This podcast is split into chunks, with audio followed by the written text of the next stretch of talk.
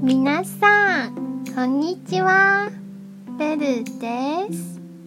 今日の中国語は、不好意思です。不好意思は、すみませんという意味です。簡単に謝るときに使います。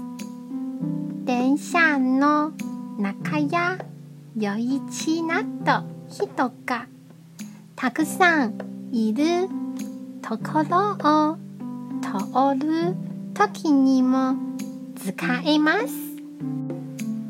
不好意思はとてもよく使うので覚えておくと。